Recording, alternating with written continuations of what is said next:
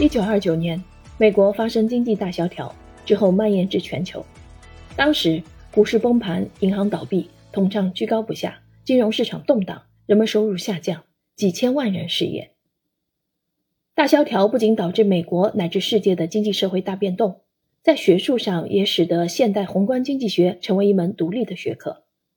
为这次大萧条寻求一个合理的理论解释，是经济学界一项具有挑战性的任务。也是为之后类似危机寻求可行解决方案的尝试。几十年来，一代又一代的学者在研究大萧条问题。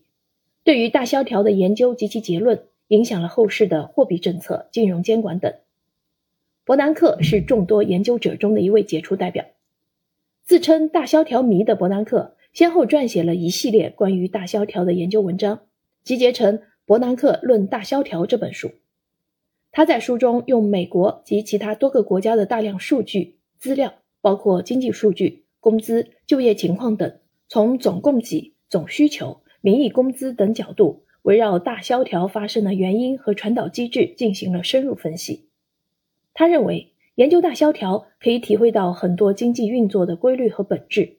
这些研究的确也帮助他在后来作为美联储主席应对2008年的次贷危机时。得以吸取大萧条时期的政策教训，并且总体上避免了同样的错误，帮助美国度过了危机。二十世纪三十年代的经济大萧条早已成为历史，但看看当前世界的各类经济新闻，大萧条时期的种种教训仍然具有很强的警示意义。